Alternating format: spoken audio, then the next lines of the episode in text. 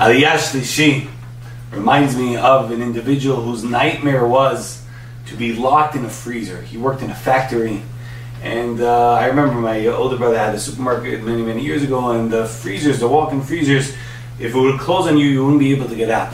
It was scary. And unfortunately, his nightmare came true. One day, the freezer door closes on him. It was a big freezer walk-in. And unfortunately, he passes away. And everyone was devastated and sad, of course.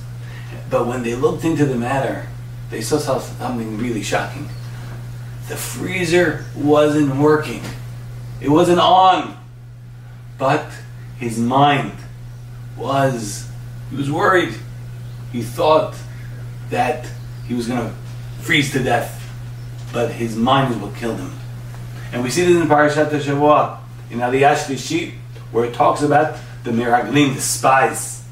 And we know in Parashat Shelach, where it discusses in detail, it says over there how the spies said that we look like grasshoppers in our eyes, and so we were in their eyes. The way they perceived themselves, which was small, is the way the enemies perceive them as well.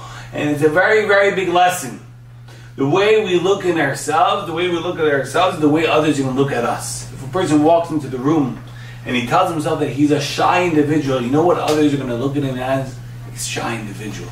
The power of perception, the power of the mind, the. It's something that a person, if he really works on, he can really grow in very, very big heights. In other way as well. Uh,